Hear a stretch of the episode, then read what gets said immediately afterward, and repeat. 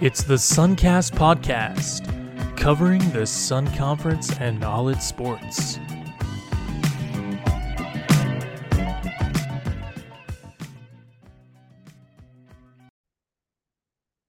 What's up, Suncast Nation? It's your boy Manny here, and we are back. It's been a while. You know, the midway point of the regular season for Sun Conference Hoops has come and went. Took some time off, just, you know, getting things situated. You know, Reagan has allowed me to join NAISB, the other podcast that he does covering NAIS softball. So it's been great with him, great with Carly and Mimi. You know, been taking a lot of my time lately, but it's been so much fun with softball starting back up. And we're eventually going to get onto that here in Suncast. But this is a hoops part of the episode for me. We'll be doing a solo ring. Has, funny enough, NAISB business to handle. So I'm going to be taking over for him. I think now this might be the second one in a row, actually, going back to back. So getting a little bit more comfortable with these. You know, it's getting a little bit more exciting. But as we transition now into the second round of Sun Conference hoops for both men's and women's, things are as close as they were in the first round through, and they're still as exciting. You know, this past weekend we had, on the women's side, I feel like we had pretty much everything kind of hold suit. The only surprising thing, if you want to say that, was the Coastal Georgia Mariners had a very good showing against the Bobcats. I think they probably had their best game of the season, hands down. But the Bobcats still pulled out the 4-point victory. It was an ugly win. You know, it's definitely going to be an easy thing to say that, but you need those. You're going to need those throughout the season. You're going to need those throughout a deep, hopeful playoff run. So even though there were definitely some things that Coach Walker and her staff want to do better, I also know that there were some things that positively you can't take away from it, from a mental aspect, from a situation where adversity struck and the team was able to bounce back. They took Coastal Georgia's best punch, and they were able to not only take it, but send it back as well. So that was pretty much the only thing that really stood out to me from this past weekend. I mean, other than that, Warner handled business against Florida Memorial. Still a 12-point game, but Warner still came out on top there. Southeastern takes a stranglehold of that number one seed. Now, that is not locked up, but they do right now sit atop the conference. And then Weber versus Kaiser. Kaiser handles business as well. Again, as a pretty, you know, open and shut type of day on this past Saturday for women's hoops, at least. Quick little run through here for the standings. You have Southeastern, like I mentioned, number one in the conference, 7-1. St. Thomas, 6-2, sitting in second. Ave and Kaiser are both tied 5-3. Ave sits atop of Kaiser at third. And then we've got Warner and 500 basketball right now at 4-4. They are in the fifth spot. And then we've got Weber at 3-5, and then Florida Memorial and Coastal both 1-7 at the bottom of the conference. Again, pretty much everything handles suit. I'm not going to really beat a dead horse, to be honest with you, when it comes to the women's side of things. Now, this Wednesday, or tomorrow, I'm recording this Tuesday, tonight, I should say, when you guys are listening to this, it could be a little bit different, and I'll get to that in a minute here. But then we look at the men's side. We'll start with the standings for them, because good Lord, did we have a very interesting Saturday afternoon. Ave Maria, who's right now receiving votes, they're 6-2. Florida Memorial, number 16 in the country, 5-3, tied with the Bobcats. Florida Memorial does sit atop of them in the standings. And then Weber and Kaiser and Southeastern all tied at 4-4 in conference play. That is the order of the standings right now. And Warner, Coastal right now on the outside looking in, both tied with 6-2 records. For the men's, and it's be a little bit more, again, harped on the men's side, because I think there's a lot more you can take away from it. We're going to start with Coastal and St. Thomas. Bobcats avenged their loss to the Coastal Georgia Mariners at the beginning of conference play, 73-50. Halftime, it was a pretty close game. You know, Bobcats were able to pull it out, though, and I really just have it here in my notes. 3 words. Bobcats are here. This is the best the Bobcats have played all year. This is the best they have looked all year, specifically, especially in conference. A big part of that, and I credit a lot of it to him, is Josh Taylor. I think Josh Taylor has really integrated himself very well into the system. I think he is that missing link between Milton Matthews, Jordan Hernandez, and the 3-ball for the Bobcats, and the inside presence that Kyrius Warren brings. He has been that connector. He found a good home for himself in the mid-range area, that elbow, that mid-post, that short corner spot, and he knows where his game goes. I mean, this game, 21 points, not a single three-pointer attempt, because he's like, why would I need to do that? I'm going to stick to my bread and butter, and he has been doing a great job. And on the other side, he's a big help for them rebounding the ball. You know, another game where he's flirting with double-double. He's had multiple double-double games already, talking about 14 and 11, 20 and 10 games, you know, so he's really been a bright spot for them. I continue to see him going in this direction. You know, I think we're looking at a three-headed monster right now between Milton Matthews, Josh Taylor, and Kyrius Warren. So I'm really excited to see how the Bobcats are trending. I do think that they're creeping up there, and again, I want to see how Wednesday goes or how tonight goes before I pull that trigger on the take that I have and ready and loaded. But I love the way they're playing right now. I love the way they ended the first round of conference, and especially considering how it started when we were 0-2,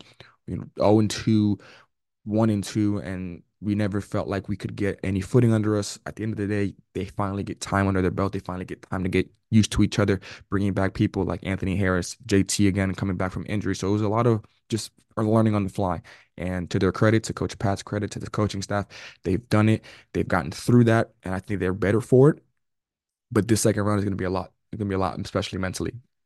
Moving on from the Bobcats and Mariners, we've got Ave versus Southeastern. And what I think, and Reagan texted me and said, I give up on covering this conference. And I'm like, dude, I'm right there with you.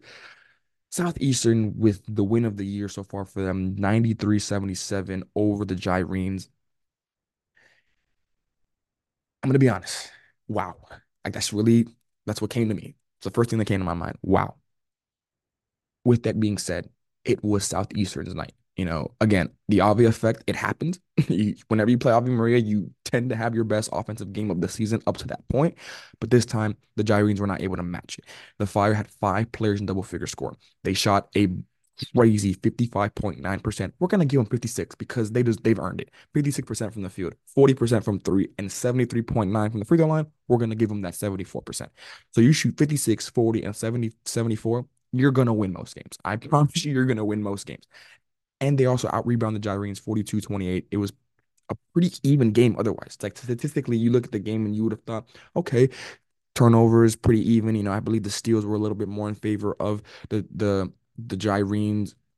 The blocks, I believe, were in favor of the Fire. So there were give and takes, but for the most part, it was pretty even. It was the rebounding and the shooting. That was really what caught my eye. At the end of the day, it was just the Fire's night. Like, that's really what it came down to. You could tell that they knew this was a big one for them for playoff seeding, because now they are 5th in the conference, tied with Kaiser for that number 4 spot, and are still ahead of Warner in that final spot, as well as Coastal, who's right behind them. For the Gyrenes, I'm not saying this, but that peak take is in the bag.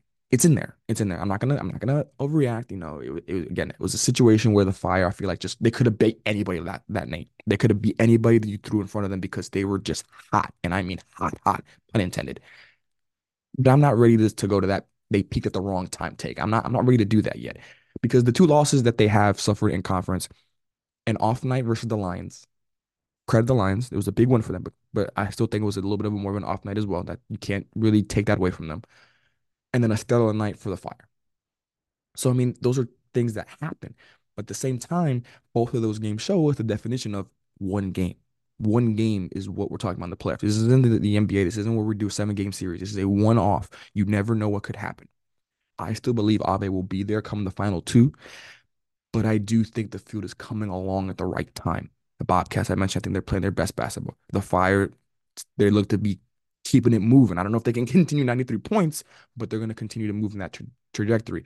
I think the Lions, they looked a little bit shaky these past 4 games, but they're still moving in the right direction for the most part. Warner, scrappy team. You can't go look over them. Weber, Coastal. Like, the field is really coming together now. At the beginning of the year, I think the Gyrenes threw that first punch, and a lot of people were a little surprised, a little shocked about it. But now, I think, again, if you told me you're taking Gyrenes to the field, before I was leaning Gyrenes, now I'm leaning more towards the field, and I don't know where Reagan's head is at, but I'm kind of wondering if he's in that same ballpark as well. Again, this is a big win for the Fire. Not taking anything away from them. They proved that if they are hot, they're a tough team to beat. But at the same time, I'm curious on if they can continue that trajectory.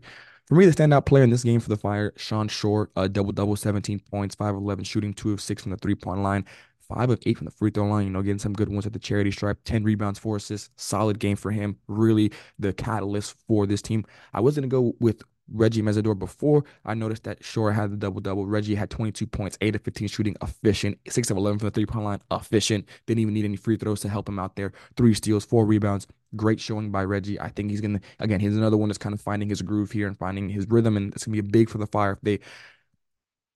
I think they're more of a playoff lock than some of these other teams, but at the same time, I'm not safe in saying that. So I think Reggie's going to have a big, big second half of the season here to really put that nail in the coffin, so to speak, for the Fire to try and get a, not, I think they could flirt with the number 4 seed, you know, host a first round, but I think that might be as high as I'm willing to go right now, assuming something crazy happens from these other teams in the conference.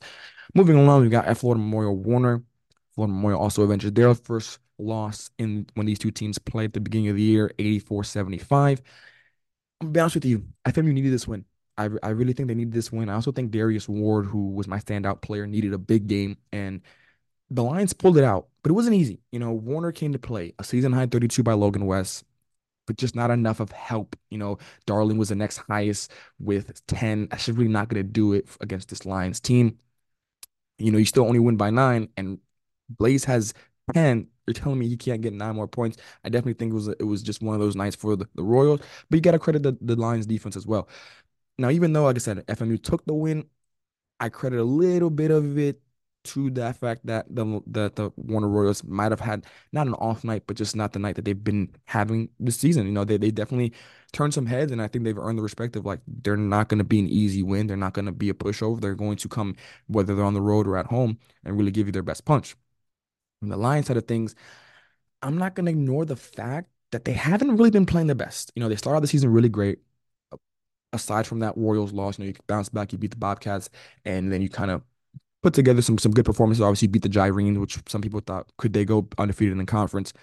But last 4 games now, you're 2-2 with losses to Weber and Kaiser. Y'all know I'm going to keep it 100. This game could have gone differently. You know what I mean? I know they're 2-2 right now heading into tonight, but this could have easily been a 1-3 situation. Because like I said, if Blaze has a normal Blaze game, 15+, even 12+, I think that changes the trajectory, that changes the momentum of this game. So, again, credit the Lions. They slowed them down. They did what they needed to do. But I think the Lions need a big win. You know, they either need a big dominant win, or they need some kind of statement win to really, I think for themselves, just really get that mojo that they had at the beginning of the year when they were getting ranked, when they were earning ranks, when they were moving up in the ranks. Speaking of the rankings, I'm kind of curious when, you know, obviously they're probably have already been out maybe by the time you guys are listening to this, but I'm curious to see where they fall. You know, will they stay as number 16? Will they move down? Kind of curious. Like I mentioned, my standout player, Darius Ward, 27 points, 12 of 16 shooting, efficient. I think his best game of conference, maybe his best game of the season. 3 of 7 from the three-point line. Didn't have any free throws on his two trips, unfortunately. 2 blocks, 2 steals. Just, again, a big game for him. We'll see if this is going to continue moving him in the right direction, and I think he's going to be a big part for this Lions team. I think if he's going to need to average close to 20, I'm not going to go with 20. I think maybe 18 to 16 is where I think he can really average consistently, and I think that's good enough for the Fire, for the Lions to constantly be, you know, in games, be the favorites in a lot of games, because I think it's really big for them, I think, from a mental aspect. Also want to shout out Latavius Mitchell, another double-double for him, 15 points, 11 rebounds, and Raheem Carter, a near double-double performance for him, and 12 points, 9 rebounds. Again, the Lions as a group needed this win, as well as some individual players. They checked all those boxes. They played a really, really good game. They pulled it out. Again, a little bit closer than maybe they would have wanted, but in the end, a win is a win, and right now, those are going to be very hard to come by, so even a 9-point win is very, very good. And then we move on to Weber versus Kaiser. Weber wins 85-84. I know Rain could not be here and handling NAISB business, but I'm going to try my best. I'm going to put my Weber hat on here for a second. I'm going to take it right off for a second. We're back, baby. We're back. Take it off. Big win for Weber. Big one, even though the one over the Florida Memorial Lions was huge, and I thought that one was going to be the biggest win of the season. This one, I think, is the best one, because it keeps your playoff seeding alive thanks to that Warner loss. No Nesby, 7 players, and they said no problem. Big, big win here for the Warriors. Now, Weber, to me, has been the most roller coaster team of the season. I'm sure Reagan might agree with that. You know, we know his panic button talks at times have been very high, very low, a little in between, so we understand he's been on a roller coaster. But the one thing I will credit the Warriors, and bad pun coming, they fight. You know what I mean? Backs against the wall twice this season. You go and you beat a top 25 team in the Lions. You then edge out a win over arguably the best put-together team in the conference, some might say. The only thing, because, again, I got to do my job. You know, got to be unbiased. Got to see the whole picture here. The only thing I'm going to say, they were both at home. As a matter of fact, this team has not won a road game yet in conference. That could change tonight. A little spoiler there for one of my picks. But they haven't won a road game up to this point. So I need to see it on the road. Do I think they can make the playoffs? Yes. But I'm only going to get more excited than Reagan if they start doing it on the road. Because at the end of the day, even if they win out, I don't see them hosting a first-round playoff. I just don't. I don't think it's going to happen. Even if some other things happen around the conference, I don't see them hosting a first round. So what that basically tells me is if you can't win on the road, you're just extending your season by one game. And that shouldn't be the goal for them. They have the talent to possibly make a dark horse run. And if the offense gets going, if Nesby has a streak where, you know, it's a week. The conference tournament is really just a week. It's 3 games depending on if you have a bye or not. So if you can go strong for 3 games in a row, we've seen plenty of these teams and plenty of these players do that. We could be talking about something crazy happening. So right now, they're a team that until they can do it on the road, to be honest, they're going to be an if they make the playoff team for the rest of the season because of where they are right now, because of where everybody else is in the conference. They're going to be an if. That's how as high as I can. I don't know if they're going to be a playoff lock. I really can't say that because, again, I haven't seen it on the road. So even though they're going to be an if, that if for me went from 2 lowercase letters to 1 uppercase, 1 lowercase, you know, capital I, lowercase f. A little bit more confident with the fact that when their backs are against the wall, they will respond. But if they can't respond on the road at least once, I think they're going to need at least 1, maybe even 2 road games to really get into that playoff spot comfortably. We could be having a different conversation in about 2 weeks' time. For me, standout player, easy. 35 points. 3 rebounds, 8 assists, 2 steals, 12 of 19 shooting, 2 of 3 from the three-point line, 9 of 11 from the free-throw line. Aiden Holt did his thing, played all 40 minutes as well. He was a big, big reason, probably the reason that the Warriors were able to edge this win out. So I'm excited to see if they can continue to do that for tonight's game. With that said, we're going to now go into the previews, and I'm going to save the men's one for last because I think that's really where things are going to get a little juicy, a little spicy. So we're going to go back to the women's real quick. The women's side of things, for me, the sleeper game of the day is going to be Bobcats at Lions. I do have the Bobcats winning this one. Again, rivalry game. We all know what it is. We all know what it's going to be. I'm going to be there at the game. I'm very excited to be there to take this in. I think it's going to be actually my first time being at Flomo for one of these games. So I'm excited for that. At the end of the day, I think the Bobcats are just playing better basketball right now.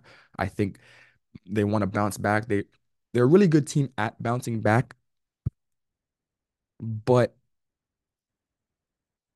I need them to really bounce back. I need them to have a dominant game. I want to see them go out there and pretty much like they did the first time they played the Lions. They went out and they handled business from the jump. The Lions never had a chance. It was a wire-to-wire win for the Bobcats.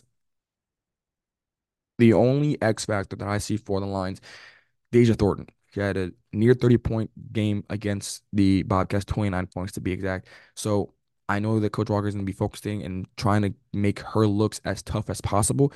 Can she go for 30 again? Possibly. But I also see this Bobcat defense trying to hunker down and make it tough for her as well as make it tough for the rest of the team. Now, this Lions team, the Lions program is a general. I like to call them, they're an energy program. They feed off the crowd. They feed off of those Lions fans in attendance. They feed off the stuff on the court as well. So you can't really play too much into that game because you're going to play into their game.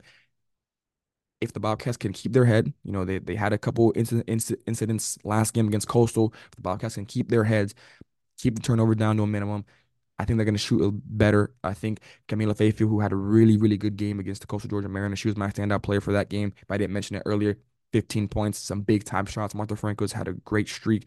If these players can continue to play the way they've been playing, I like the Bobcats winning double digits and, again, maybe even another wire-to-wire victory. From there, I'm going to save my upset alert, so we're going to skip over that. We're going to go to Weber at Coastal. I think Weber wins this one. I know last time I checked, Jada Burgess did not play. She still has not played. She was injured, again, last time I checked. Even still, I think Samantha Pacheco steps into that role. She's probably going to be the best player on this court. as long as she stays out there. Workhorse, 40 minutes is probably going to be a lock for her, especially at this point in the season. So I see her leading this Warriors team to a road victory, a big road victory to keep their playoff hopes alive. Because, again, they're just like the men's side. They're an if for me.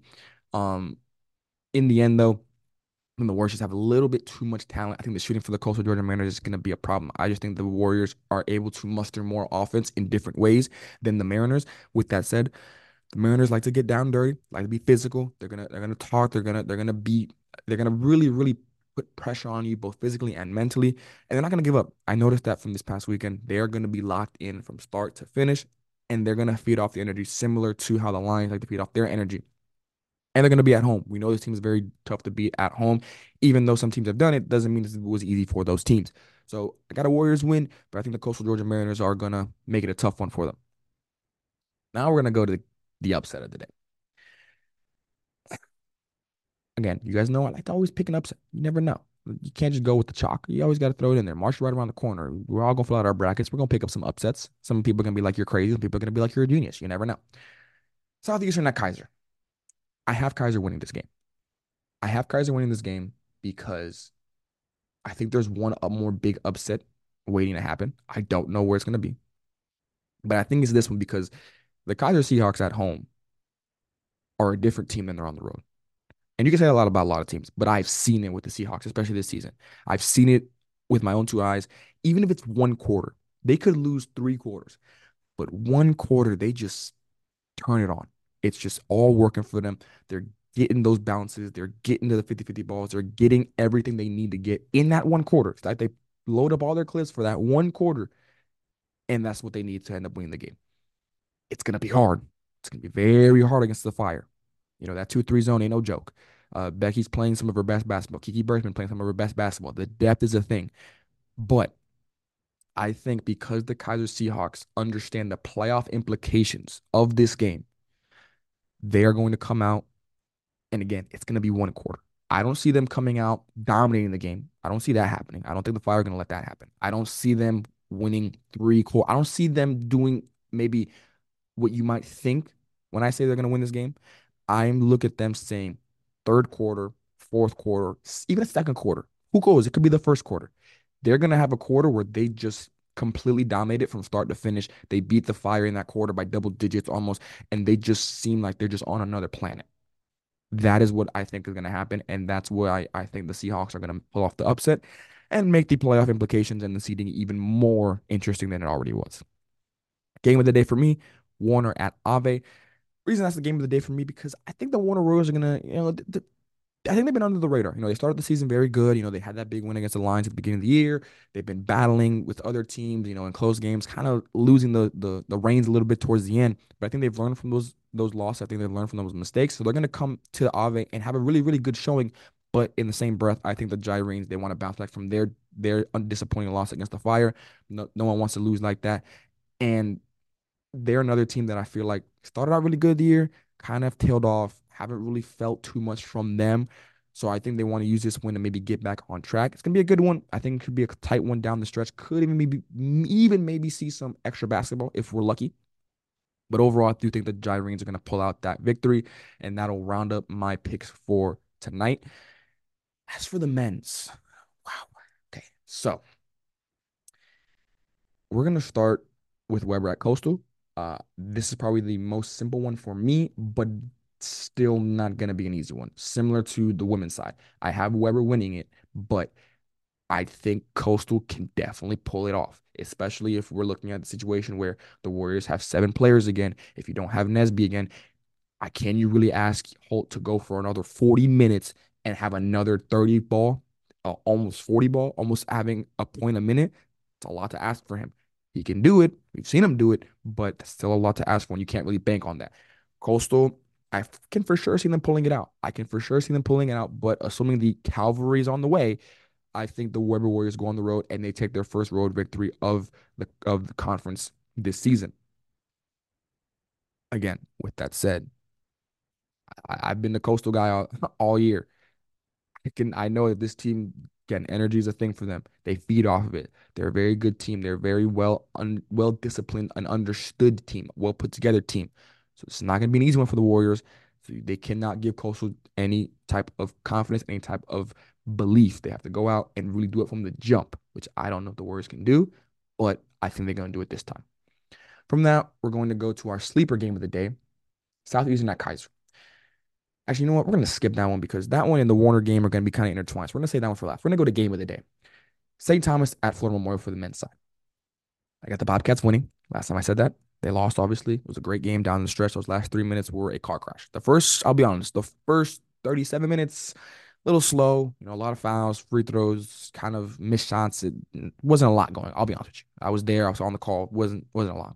Those last 3 minutes, car crash. Like I said, everything was happening. There was highlights after highlights, big plays down the stretch. So I'm expecting those last 3 minutes to be the full 40 this time. This will be the game for both teams that when the season is over, and everything shakes out the way it does, and we look back and say, this game broke the loser and catapulted the winner. And when I say broke the loser, I don't mean that panic button, let's lose our minds. No. What I'm saying is you've got two teams here. St. Thomas playing their best basketball of the season, I think, up to this point, especially in conference. The Lions, they're not playing bad, but again, 2-2 in your last four games. You didn't necessarily end the first round the way you wanted it to. So I think that they could really use a big win. This could, like I mentioned, this could be the big win that they need. If the Lions were to lose this game, that panic button is looking a little bit brighter. I would know where it is now because now you still got Ave around the corner. You still got Kaiser. You still got Southeastern. You know what I'm saying? So it's like if you lose this one, you now come back down. You know, you're tied right now with the Bobcats. Like, this game is so important. This could be arguably the most important one for these two teams up until playoffs. If the Lions lose it, they lose that second seed to the Bobcats. Bobcats now bump up to that number 2 spot right behind the Gyrenes. And then, again, just internally, I wonder how they respond to that because, again, it's a rivalry game. You just kind of add that extra oomph to it, especially if you're the Lions, you're thinking, well, we didn't play our best game. We didn't play a full 40, and we still pulled it out on the comeback side of things last time these two teams played. For the Bobcats, if they were to lose this game, you're now thinking, well, we've had a great stretch of games. You know, you beat Weber, beat Coastal, you beat Kaiser, but I think that was their best game of the season. You're building things together. It's coming together. Even the losses, you know, the Gyrenes, it's a bucket. It's literally a bucket difference. You know what I mean? So those type of games, the Lions, you're looking at it, it was just those last 3 minutes. Those last 3 minutes. But if you don't win this game against the Lions, you got to – and I don't think it will, but it could be the beginning of a situation where we're like, well, why can't we figure this out? I think they will.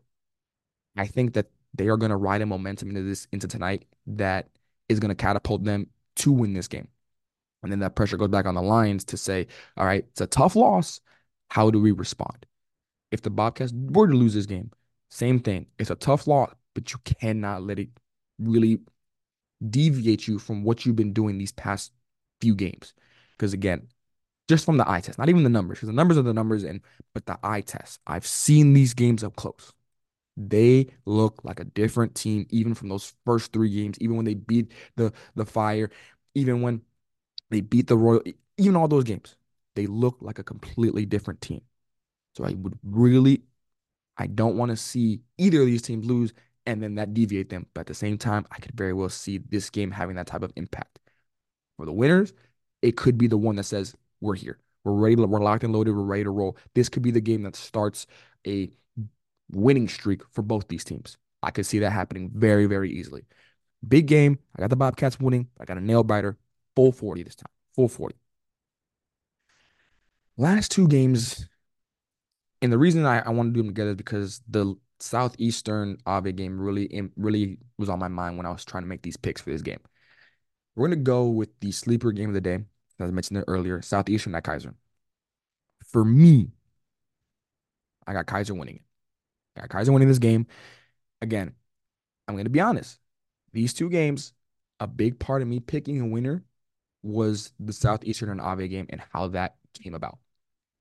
When I zoom out and I look at the broad picture, I said, what is more likely to happen? because I do believe there's at least one upset tonight, at least one. Like, that's the only thing I think Reagan and I can agree on. There's going to be an upset somewhere, even if there's two, there could be even two, but I think there's going to at least be one. And I asked myself, I said, what is more likely? Ave has another tough game, or do the Southeastern Fire have another masterclass? As much as I like how Southeastern played, I still think that their best case scenario in a vacuum, I don't know if they can replicate that. Again, there's a lot of outside factors that have contributed to that win. Again, out-rebounding the Gyrenes. You shot 50, 56, you shot 40, you shot 74.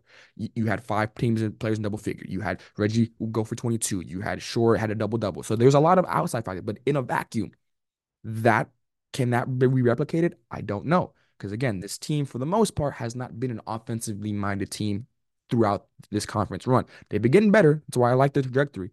But I don't know if they can go back-to-back games. I don't even know if they can get to 85. Like, I'll be honest with you. So I haven't seen it enough. That's my only thing. As much as I think they can do it, I'm not going to bank on it happening back-to-back games, especially on the road at Kaiser, where they feel like they dropped one. They feel like they should have won that one against the Warriors. They feel like they could have put themselves back in that contention for the number one spot. Obviously, they still are. But I'm saying in retrospect to now, there should be more so focus on making sure those teams that they're tied with don't jump them. In the end, I see the Seahawks bouncing back, and they win a close one, where honestly, I see extra basketball for a sure thing. Whether I'm right on the pick or not, I see extra basketball happening because, again, the Fire feel like we found something. Let's continue this momentum. And the Seahawks are like, we are not going to lose this game at home after dropping that one to the Warriors by 1 point. Great game in store for you folks. Really, I think you should pay attention to this one because, again, one thing I'm for sure on, extra basketball will happen. How many? It's also another question. Last one for me. It's my upset pick. So you guys kind of might see where I'm going with this. I got Warner winning. Now, hear me out. I'm sure some people are just like, you're crazy. Some people are like losing their mind. Just hear me out. I like spicy food. So y'all can't be surprised about this pick. I'm sorry. I'd like to get a little spicy. I like Warner. And I understand that 9 times out of 10, I'm taking Ave, especially at home. I am. I'm being honest with you. I would take Ave 9 out of 10 times. But this is the one time I won't. I see a Logan West 30 ball. I think he can do it again and be physical with Ave. I mean, last time they played, it was a 97-95 game in overtime. Like, it took extra basketball for the Gyrenes to beat them. Now, yes, it was at home or at the Royals' home, but still, it happened. It happened. I see Blaze thriving in the fast-paced the Gyrenes ad with a bounce back after a 10-point night. I see minimum Blaze goes for 15, and that's being generous because I'm pretty much giving him 5 extra points from what he got last time out. He can get 15, and then his confidence will definitely be on the up and up. Playoff livelihood for them is on the line here. Another team who I think their best bet is being an if they make it, because I don't know, I can't really say they're going to make it if they make it till the end of the season. I also picked the Royals to test out my theory. Like I said, I do not think the Gyrenes peaked early. I don't. I think that while they peaked, I don't think they peaked early because they still have the ability to put up 90 plus, 100 plus points. I always thought they were a team that on their worst day, they're going to get 70, 75 to 80, maybe 80 to 85. They got to 77 last time. They lost. But again, that was because the Southeastern Fire, I feel like, had a really good game. So this game, I want to see, is that going to happen? I don't think they peaked early yet. But if they do not win this game convincingly, and I mean convincingly, if we have another overtime 2-point win for the Gyrenes, or the Royals make me look like a genius and pull it out on the road. Reagan talked about the panic button and knowing where it is throughout this season so far. Well, this take for me, it's in my bag, and I have unzipped it. I haven't taken it out, but I unzipped it. I can see it. It's a big game for these teams. It's a big game for both of them. Again, I like Warner. If Ave doesn't win the way I think they should, then I'm still not 100% on it. I think it's going to be a great game either way.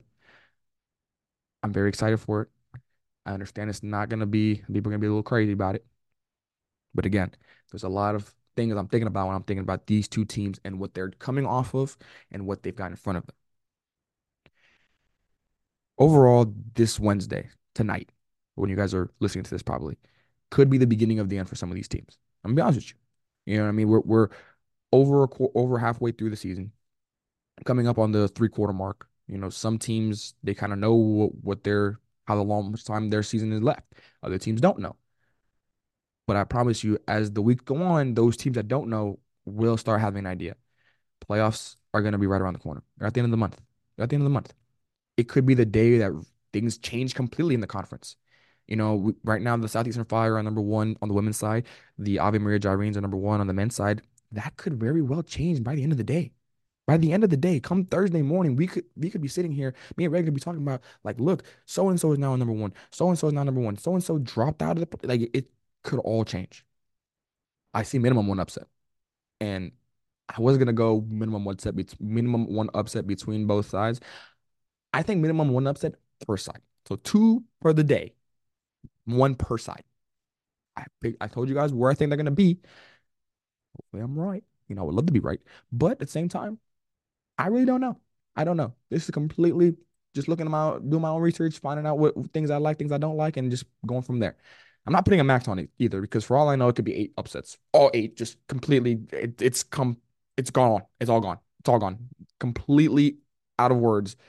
I could really see that too. I'm sure there's a universe out there where all 8 is an upset. But this conference is the wild, wild west. We've been saying it since day one. We were saying it now. Honestly, instead of the Sun Conference, I think it should be named. The nickname should be Wild Wild West, because good Lord. And in the Wild Wild West, the name of the game is survive. Survive for another day. These teams, as much as some of them have aspirations for not just conference success, but NAIA tournament success, you're so close to the finish line, you cannot overlook the final few steps. Because you do that, someone's going to catch you from behind. There is not a gap big enough. Even those teams that seem like they're not in the hunt, they're in the hunt. Maybe they don't control their own destiny, but they're still there. There is a scenario there. There's a scenario where the Mariners and Alliance on the women's side find a way to get into that sixth spot. There's a situation where the Royals and the Mariners on the men's side find a way to get even in the 4th spot. This conference is not done yet. But at the same time, like I said at the beginning of this, tonight could be the beginning of the end for some of these teams. And those are the teams that I'm most worried about. Because I said on the broadcast, and I've said it on here sometimes, I'm a firm believer that the scariest teams in sports, any sport, are the teams with nothing to lose. Some of these teams are getting to that point. Perfect example is the Warriors on the men's side. They've been up, their back up against the wall twice. They've responded twice in emphatic fashion. Enjoy the games tonight. Thanks for listening. And again, tonight is going to be a lot of fun, y'all. Get your popcorn ready. Tune in. Try and watch a game on the laptop. Watch a game on the TV. Have the live stats on the other two. And just let it ride. Because I promise you, y'all not going to want to miss a moment of the action. Talk to y'all later this weekend.